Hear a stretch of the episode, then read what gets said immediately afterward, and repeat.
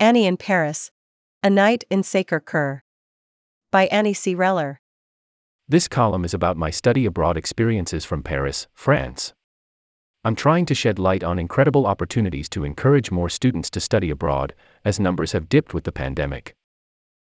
Kate, I say, breathless, ecstatic that she finally answered the phone on the fourth try in two minutes. You have nine minutes to get here, they're gonna lock the gate. Maps say you're 12 minutes away. Can you run? Grant and I are sitting in the lobby of a monastery, anxiously updating Kate's location. Her tiny icon is making good time across my phone screen, but sprinting in this area is hard to sustain. We're at a building on the top of the tallest hill in Paris. Wonderful for sunset views, not lovely for Kate at this very moment. We're sitting on the floor of the lobby of the Monastery of Sacre Coeur, one of the grandest churches in Paris. It's our last week in France, our last Monday, and we're spending the night here. Kate and I have been planning this for weeks, and now it's here. Well, it will be, if Kate makes it in time.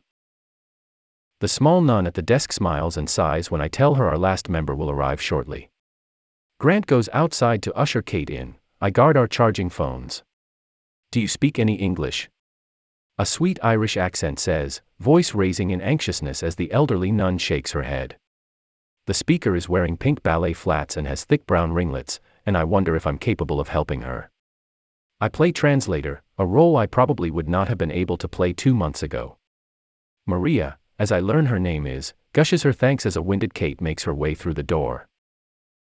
The small, dried apple doll nun drops the heavy key into my palm and tells me Mass is starting. Irish Maria, in her pink ballet slippers, leads us up the stairs and across a covered pathway with stained glass windows. Maria may not speak French, but she is well versed in religion, something I don't know much about. She stayed her last summer, too, after a pilgrimage in the area. You should do it, she said. I did it with my girlfriends, and it was so fun. This is not typically what I would think to do as a trip with my friends. But then again, here I am at Mass at 9 p.m., sandwiched between my friends and my personal Saint Maria. The reason we're at this church, after all, is its history. It's a beautiful, famed church of Paris, for its size, its elegance, its location but the church is a symbol for more than just religion. After the Third French Republic was formed in 1870, soldiers of the National Guard seized control of the city and formed what is now known as the Paris Commune. They ruled for two months.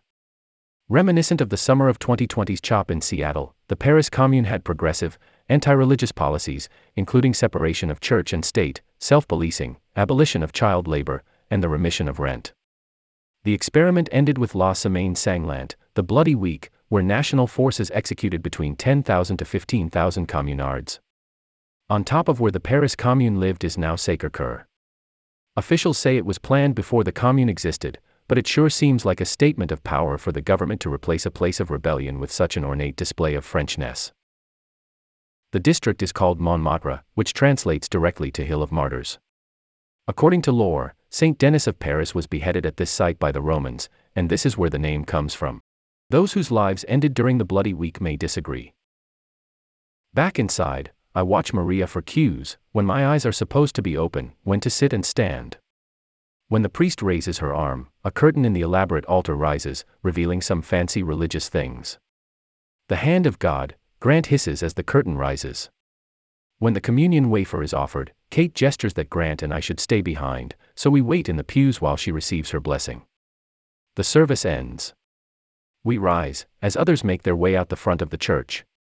Our key grants us the authority to head to the back instead, over the velvet rope, and back through the stained glass passageway to our rooms in the monastery. We drop our backpacks and observe the room.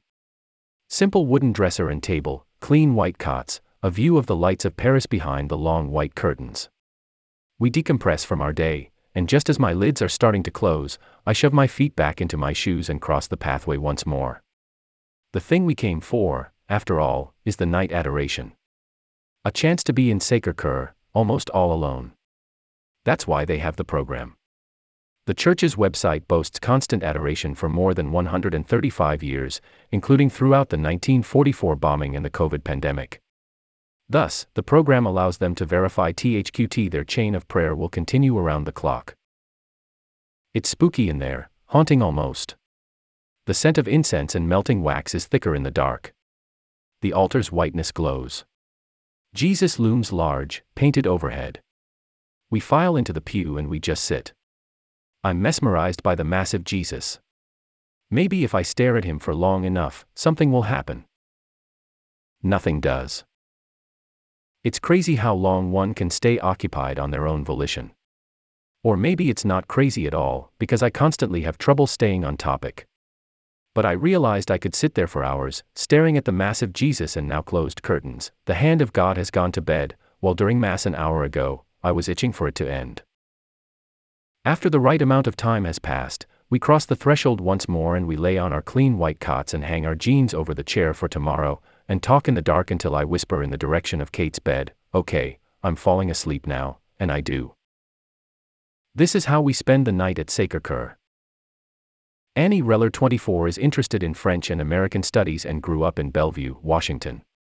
In her free time, she enjoys eating tikka masala from farmers markets and reading on trains.